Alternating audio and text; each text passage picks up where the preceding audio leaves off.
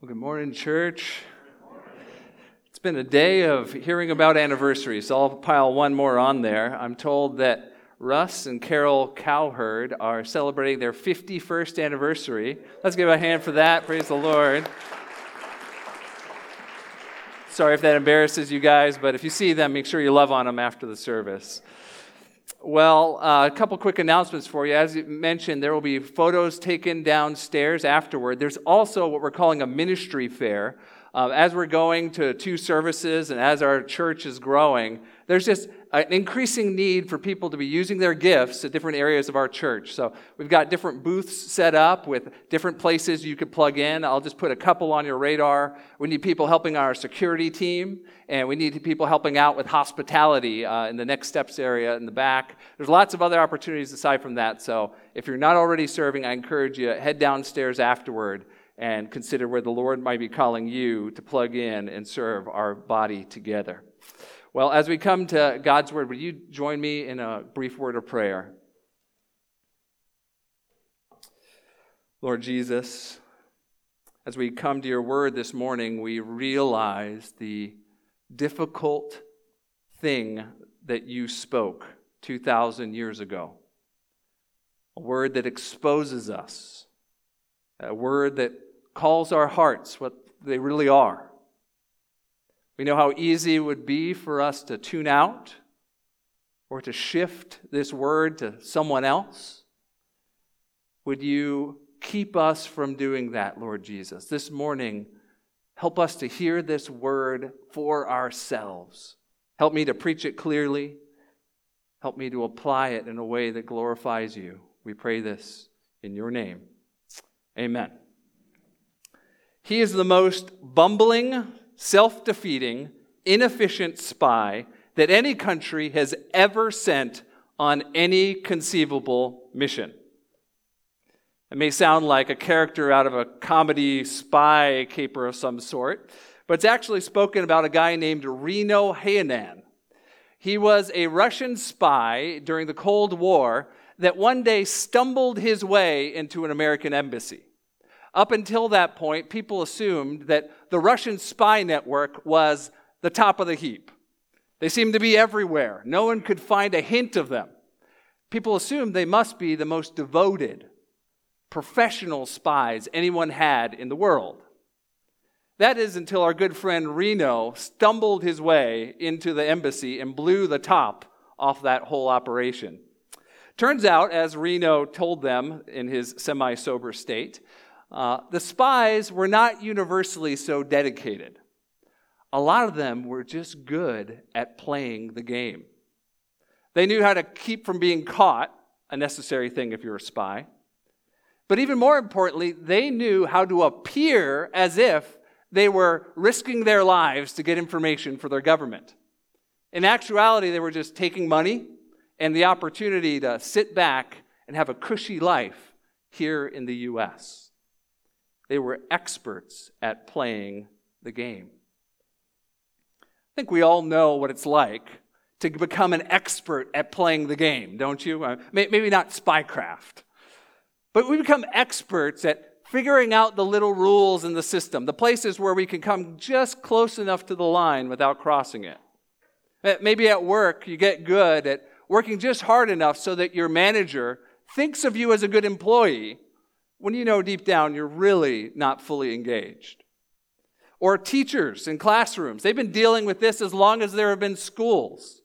Kids that know how to do things behind the teacher's back, to do just enough of their homework to get a passing grade, but really, their heart's not in it. Well, we here sitting in the church, we're not exempt from this.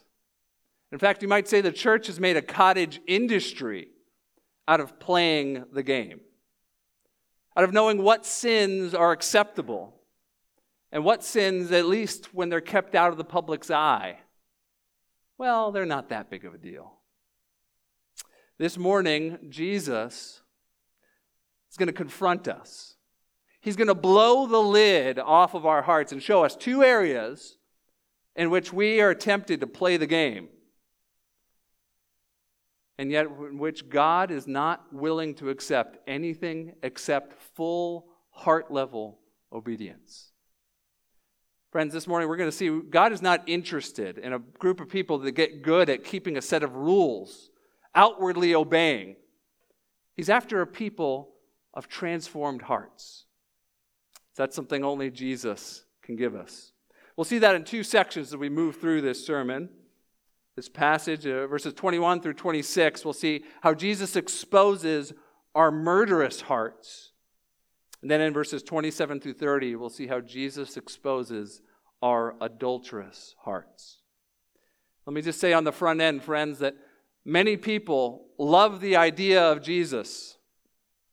But when he actually starts speaking to direct places in our own heart and lives, we actually don't want anything to do with him. This is a hard word from the Savior, but it's spoken out of love. Because playing the game does not please God, only a transformed heart will. Let's begin by looking in 21 through 26, and let's look at how Jesus exposes our murderous hearts. Now, remember where we are in the Sermon on the Mount. Last week, uh, Eric Swanson preached very capably from uh, verses 17 through 20 and showed us how Jesus and we, as followers of Jesus, connect to the Old Testament scriptures, the law and the prophets. We saw how Jesus didn't come to repeal and replace the Old Testament, he actually came to fulfill it. That the whole Old Testament scripture actually points us to Jesus, his life, and his teaching. Section we're in is actually the first of six sections. We're going to look at the first two of those sections that show us examples of how Jesus connects his life and ministry to the Old Testament law. You, you can just look with me with your eye as we go down the page. You'll see the formula Jesus uses to bring us this connection between himself and the law. It, it goes like this He says, You have heard it said, and then he follows it up with, But I say to you. You can see that first in verse 21.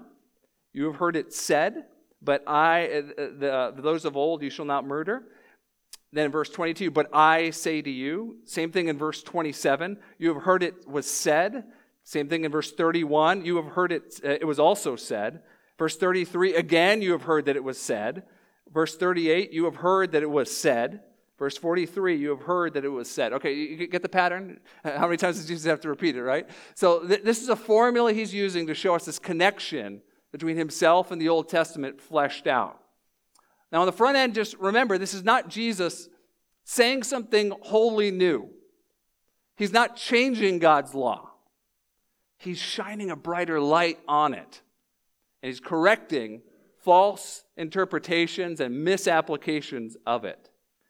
And, friend, as He does so, it's going to get very, very personal. The first of these has to do with the topic of adultery.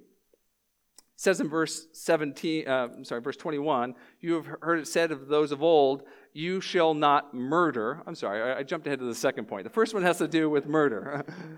you shall not murder, and whoever murders will be liable to judgment. Now, a good Jew in Jesus' day would have done what many of you maybe did in Sunday school growing up, would have memorized the Ten Commandments, the, the ten words God gave to his people back on Sinai. So they would have immediately known that Jesus is referencing here the sixth commandment you shall not murder. Now, the teaching in Jesus' day was that murder was a capital offense. If someone took a life, uh, uh, took a image bearer that God had created, if they had taken their life unjustly, that they themselves had forfeited their life, they had to be put to death. Jesus establishes that fact. And even today, we, we understand this basic premise that murder is not an acceptable thing for anyone, much less a Christian, to undertake. And yet, Jesus is going to go a layer deeper here. While some people might say, if you just don't kill anybody, you're good in God's eyes, Jesus says there's actually something deeper that he wants his people to know that murder starts in our hearts. Look with me in verse 22.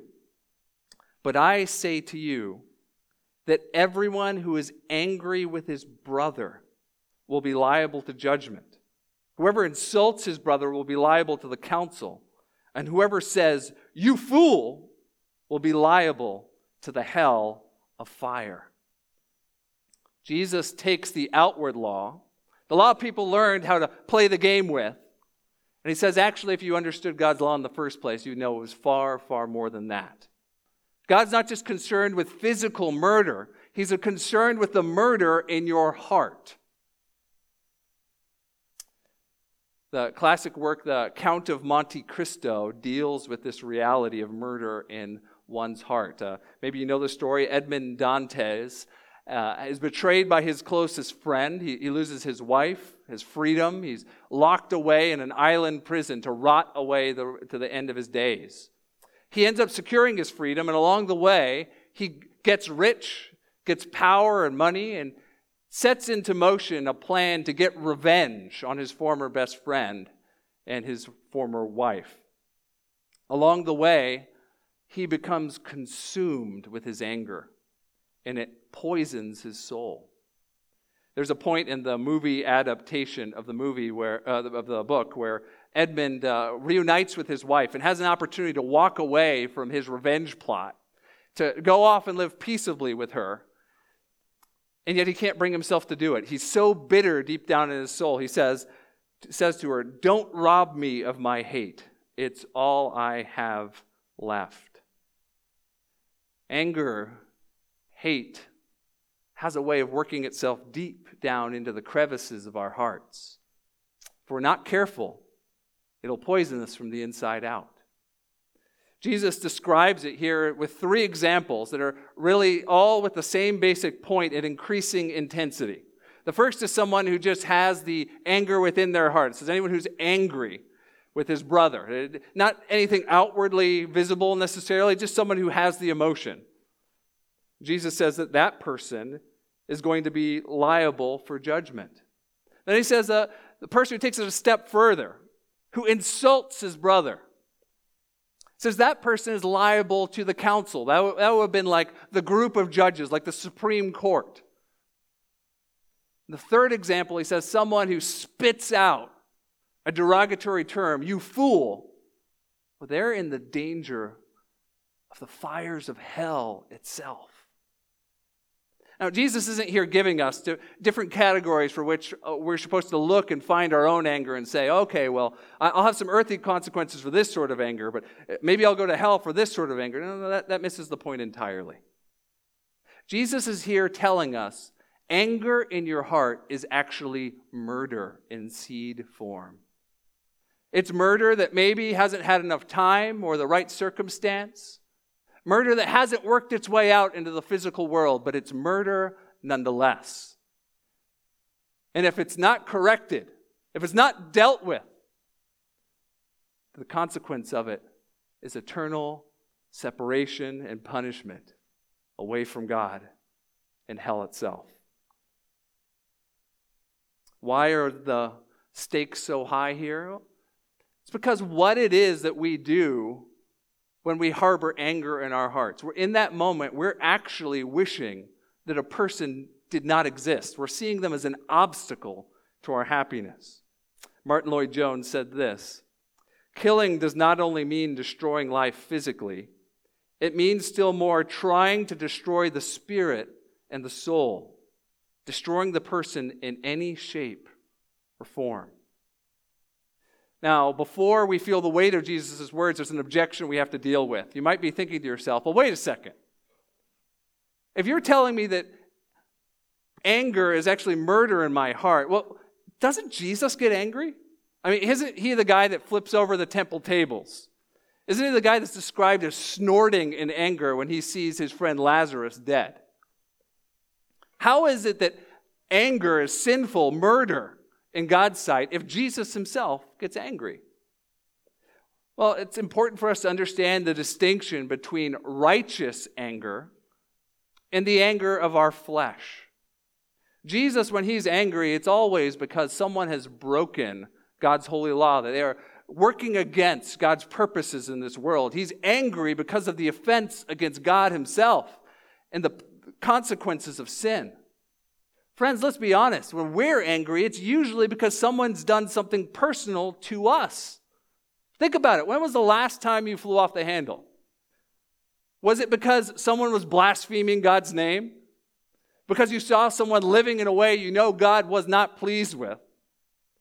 Or was it because someone said something personally offensive to you?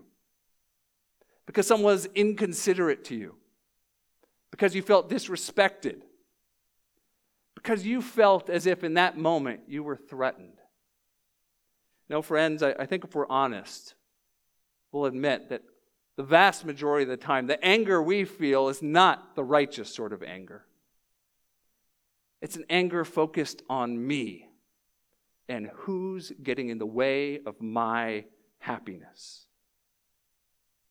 How do you deal with that sort of anger?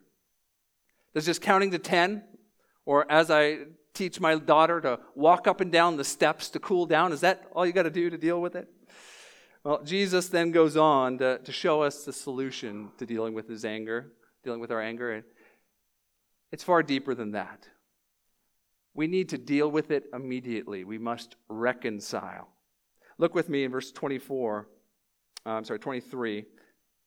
So if you are offering your gift at the altar and there remember that your brother has something against you, leave your gift there before the altar and go. First be reconciled to your brother and then come and offer your gift. Come to terms quickly with your accuser while you're going with him to court, lest your accuser hand you over to the judge and the judge to the guard, and you be put in prison. Truly I say to you, you will never get out until you've paid the last penny. Jesus here gives us two examples that build on each other to show us that the way to deal with murder in our hearts is to reconcile immediately because there's nothing more important and it's the only way to escape the judgment from God. The first of the two examples is a religious one. He imagines someone coming to the temple to worship. I had to understand how big of a deal that would be for an Israelite. Remember, Jesus is preaching in Galilee. It would have been a long journey, somewhere around 80 miles, to get to Jerusalem. Imagine you've traveled on foot or on donkey 80 odd miles to come do this thing before God that you were instructed you absolutely must do. It cost you time, it cost you money. Your very standing before God hinged on you doing this. Jesus says, in the moment when you are about to offer this animal up, if you remember that someone has something against you, you're supposed to leave the sacrifice, travel 80 miles back, go deal with it and then come back and finish your sacrifice. Do you feel the urgency of that? Nothing is more important, even your religious activity before God. We're here in church, and there's someone we know we are unreconciled with. Jesus would rather you get up and leave. This is the one time a preacher would be encouraged if people got up and left. Go deal with it now rather than waiting Second example is uh, one of the legal realm. It's someone taking you to court to sue you. And this example, you're walking alongside that person, and Jesus says, You better use the time the two of you are walking to the court building together. You better use that time to work it out, to reconcile, because once you get before the judge, it's too late. At that point, you're going to get thrown in jail and you're not going to get out until you've paid every single thing you own. In other words, there's a window. You either use it or you pay the penalty. Now, both of these examples, the person that is offended is not us, it's the other person. I think Jesus does this intentionally because we are so often fixated on the times where we are the offended party. I don't think you have to be convinced all that much to say if you're offended by something, you should go talk it out with somebody. That's the lower uh, bar to cross. But Jesus here says if you even know of someone that is offended by something, they're offended somehow by something you did, go and deal with it for the sake of your heart and theirs. You don't have forever. I can tell you there's nothing more discouraging to watch than the reality of someone who's let bitterness take root in their heart and just poison them from the inside out. I remember making a visit to somebody, sitting down and them being pleasant. Uh, they were on the older end of the spectrum, and was there as a pastor, so we were praying together.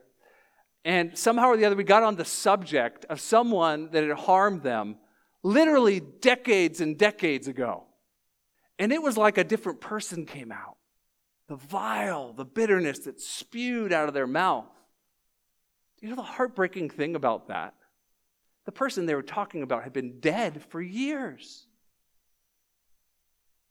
Friend, don't let that happen to you.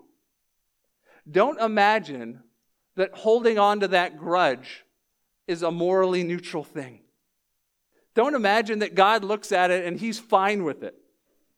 Jesus calls it murder in your hearts, and he says, deal with it now because one day it'll be too late. Friend, if there's anyone you need to make a phone call to, if there's anyone you need to go drive and pay a visit to, don't delay. For the good of your own soul, for the good of theirs, for the good of your standing before God. Your religious activity, your playing this game, it is no cover for the murder present in your heart. Jesus says, deal with it now.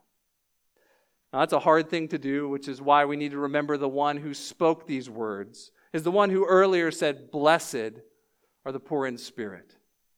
Jesus knows how difficult it is to let go of our anger and our bitterness. And yet recognize that when we come to the cross, we lose all claim we have against holding on to things people have done against us. When you're so mad that you're out for blood, when you look up at the cross, you realize you already got your blood. The cross ruins any pride we might have, any reason to hold on to offenses in the past. As Christians, we are called to forgive, to reconcile, because our God has come down and reconciled us to himself. It's a hard word. Murder in our hearts. Deal with it now. The second word Jesus has is no easier. He moves from the area of murder to the area of adultery in verses 27 through 30. Jesus exposes the, our adulterous hearts. In verse 27, he reiterates the seventh commandment Thou shalt not commit adultery. Know, even today, when polled Americans, we're, even we're permissive in almost every other area when it comes to sexuality, we still say that adultery overwhelmingly is wrong. Even as uh, adultery rates are through the roof, people have this moral compass enough left to say that adultery is not something that's okay. You can see the damage adultery's done and written in large letters in other people's lives. Uh, Think of Tiger Woods.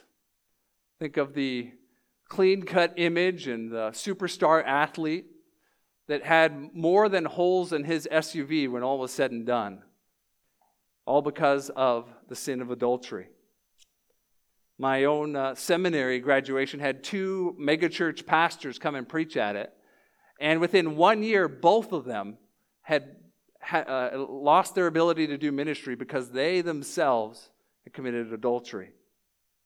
Even as we know that it's not okay, even as we know it's morally unacceptable, results keep on happening again and again. People go back on their marriage vows, they commit sin before God. What is it that's wrong with our hearts that gets us to that place? Well, Jesus says the problem starts far before you hop into bed with somebody. The problem is that our hearts themselves are adulterous. He says this in verse 28 But I say to you that everyone who looks at a woman with lustful intent has already committed adultery with her in his heart. Jesus shows us that God's law was never okay with us just staying away from that one far off line, and everything else leading up to it was all right. Now, if we had paid attention to the Ten Commandments, we know that the Tenth Commandment says you can't even covet your neighbor's wife. That's not in the realm of the physical, that's in the realm of the heart. Jesus shows us that from the second our eyes linger for too long, the second our minds conjure a scenario in our heads, that adultery has taken hold of our hearts.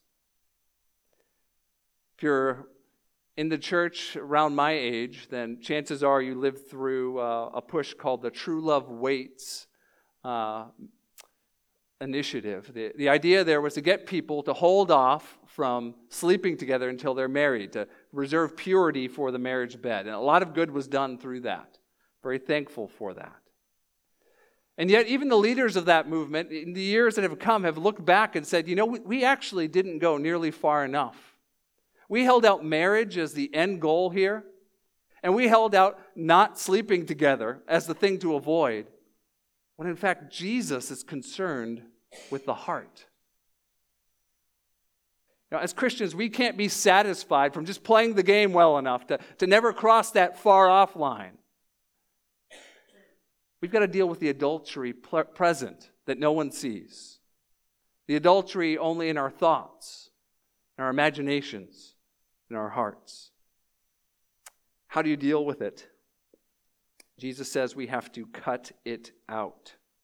Verses 29 through 30, his words get sharper still. He says, uh, If your right eye causes you to sin, tear it out and throw it away.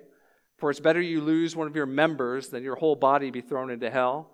And if your right hand causes you to sin, cut it off, throw it away, for it's better that you lose one of your members than your whole body go into hell. Some people have struggled whether Jesus is talking literally or figuratively here. Some people think that a church father named Origen took these words literally and actually castrated himself uh, as an application of this. I don't think Jesus is speaking um, figuratively, figuratively in the sense that we're not to take him seriously. I think what Jesus is saying is that there is no price that's too high to keeping your heart free from the sin of adultery. That whatever you have to do, it's worth it. If tearing out your eye could solve the problem, then by all means do it. If cutting off your hand could solve the problem, then by all means do it. But the friends, the problem's so much deeper than an eye or a hand. Jesus is using an extreme example to show us we should be willing to pay any price. Why does he use the eye and the hand? Well, the eye is what you use to see, it's the gateway into your heart. It fuels your dreams and imagination. Your hand is what you use to get things that you want. It's what you would use to steal. It's what you'd use to get the thing that you are craving here. Jesus says if it would solve the problem, friend, cut it out. Because the alternative is so much worse. This is the third time Jesus mentions the fires of hell. If you don't like that doctrine, realize Jesus talks about it more than anyone else in the Bible. It's the fate of anyone who continues persistently in a sin in rebellion to God and never brings it to Jesus in repentance and faith an eternity separated from God under his just wrath. Shudder to even think about it. Three times this morning, Jesus has spoken of it. Jesus says, like a doctor that's willing to cut off an arm that's got gangrene to save the body, we need to be willing to cut out literally anything. Keep our hearts pure. Now, there's an elephant in the room when it comes to talking about this subject. It's the subject of pornography. We live in a day and age that pornography is not just described as, it actually is a public health problem. It is so pervasive that we actually have government agencies, not coming from a Christian worldview, saying that this is causing great harm in our communities. This is from the U.S. Department of Justice. It says Never before in the history of telecommunications media in the United States has so much indecent and obscene material been so easily accessible by so many minors in so many American homes with so few restrictions. At last count, the pornography industry is a $13 billion industry each year. By age 18, nine out of 10 American boys have viewed pornography, six out of 10 girls. Not much better in the church. 64% of Christian men, when surveyed, admit to watching porn once a month. 15% of women. 41% of young Christian men say they regularly seek out pornography. And staggering 72% of non Christian men say they do the same. Jesus says it's not no big deal. It's not just something you're dealing with. It's not it doesn't just not hurt anyone. Jesus says it's adultery in your heart. You've got to cut it out, or it'll claim your very soul. Friend, what price are you willing to pay to honestly before God have a pure heart in this area? Would you go through life as a technological blind person? Would you be willing to give up a smartphone, to get rid of your home internet, to cut yourself off from your cable? If that's what it took to stop putting yourself in a position that you would fail again and again and again, would you be willing to be maimed in terms of your privacy? Would you go public with your sin to your small group so you actually have some accountability? Would you be willing to be honest with your spouse, knowing the pain it would cause and knowing what it would do to your reputation in their eyes? Would you be willing to limp through life, giving up freedom after freedom, if that's what it took to keep your eyes from things that would fuel the adultery in your heart? Jesus says, No price is too high. Cut it out before it claims your very soul. I know that's a hard word, and I know if you're stuck in the trap of pornography or other sexual sin, just how hopeless it feels. And so I want you to very clearly hear this. The one speaking this hard word, Jesus, is one full of mercy and grace, sufficient to get us out of the worst of the snares that we get ourselves into. He's the one who's known from accepting prostitutes and sinners of all sorts to come around him. And he didn't come to this earth looking for those who had it all put together, who knew how to play the game well enough that people thought they were okay. He came to make us into something we're not. Came to take a bride, to wash her by the water of his word, to give her grace again and again and again until one day she was beautiful, spotless, without any sort of blemish. The good news of the gospel is that you can be honest about what is present in your heart. You don't have to play the game because Jesus came and did everything you should have done according to God's holy law. And now he declares there's no condemnation for those in Christ Jesus. But, friend, you have to come to the light of Christ.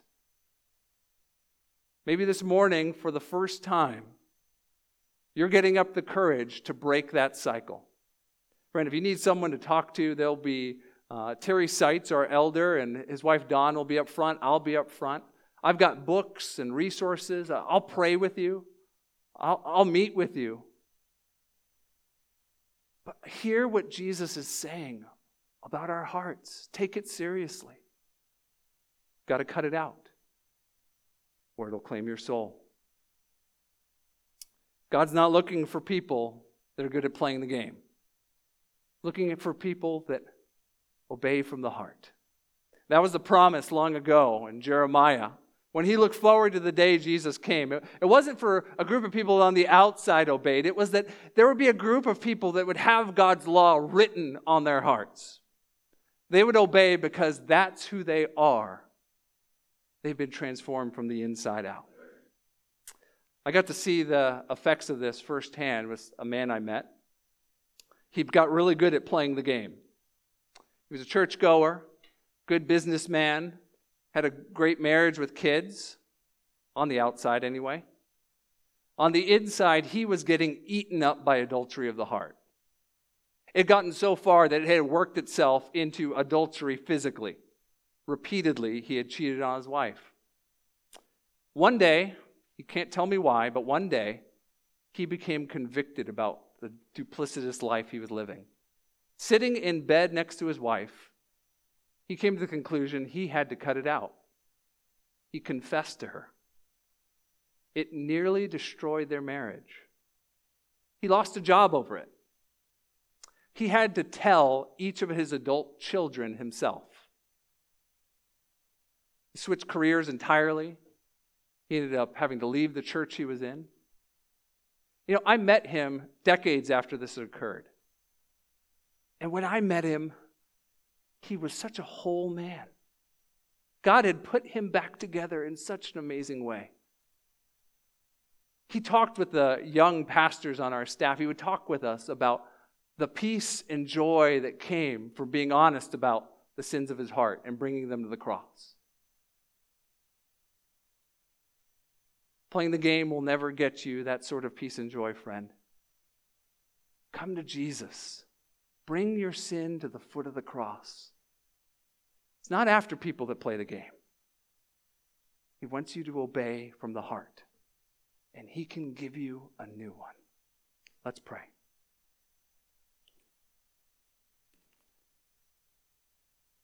Lord Jesus, it's a hard word that you spoke. One that if we left to our flesh, we would run away from we would ourselves give in to the anger of being called out. We run and hide and turn to bitterness. And yet, Lord, we know that with your Spirit's help, with the new heart you've given us, that instead of taking this word and trying to shut it out of our hearts and our minds, that instead it'll be a source of life Help us to respond to the grace that you've already given us from the cross. Help us not to run and hide from the murder and adultery in our hearts. Help us instead to run to you. We pray these things in your name. Amen.